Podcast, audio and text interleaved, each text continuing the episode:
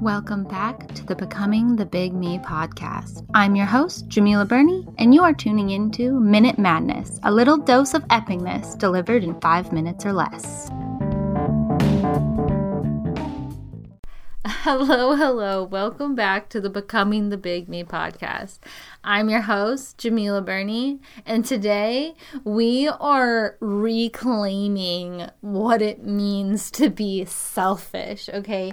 We are going to be redefining what it means to be selfish because, gosh, I'm sick and tired of people thinking that putting themselves first when they need to is a selfish act is something that we've talked about here before, um, but it deserves its own attention um, specifically. You are not being selfish by taking the time that you need for your mental, emotional, physical, and spiritual health. You are just not if you don't allow yourself the time and the space to take care of yourself, you are robbing those who love you. You are robbing those in your life of the experience of experiencing you fully, of experiencing your best self.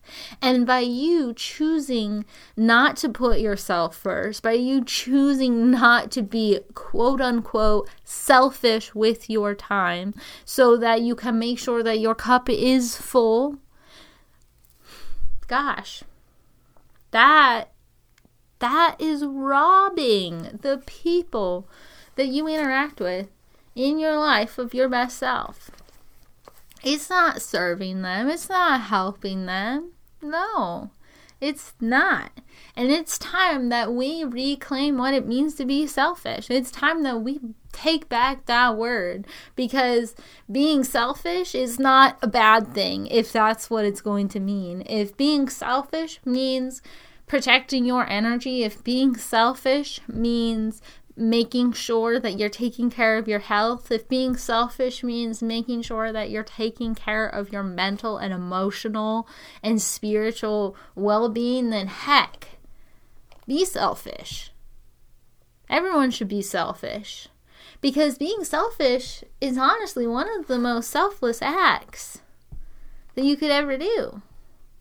When you are selfish with your energy, and your your your health and your mental and emotional and spiritual well-being gosh that radiates onto everyone everyone else that you interact with everyone that experiences you.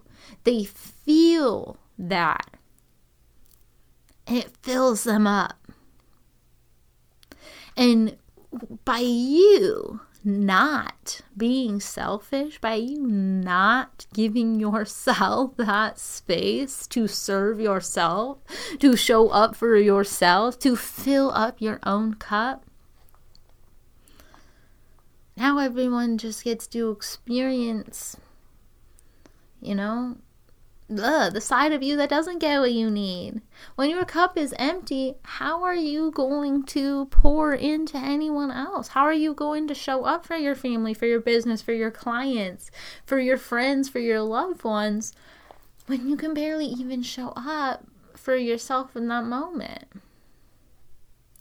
So, no, you know be selfish. Gosh that, we're taking we're taking back that word. We're taking back that word because it is you know if that's what it if that's what it's gonna mean if taking care of yourself is serving your mental emotional and spiritual well-being so that you can continue moving forward so that you can continue to show up for your loved ones so you can continue to show up for your clients and for those that are important to you in your life that's what you need to do. Go out there, go, be selfish.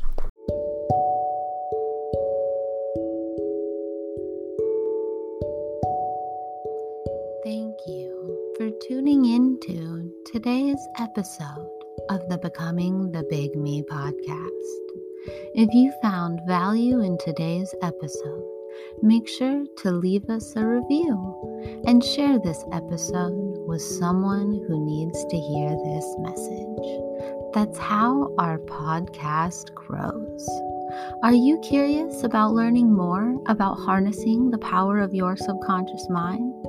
Then join the free Rewire Challenge, where we dive deep into the subconscious mind, how it works, and give you some tangible action steps to begin rewiring it to serve you. Go to bit.ly slash rewire challenge.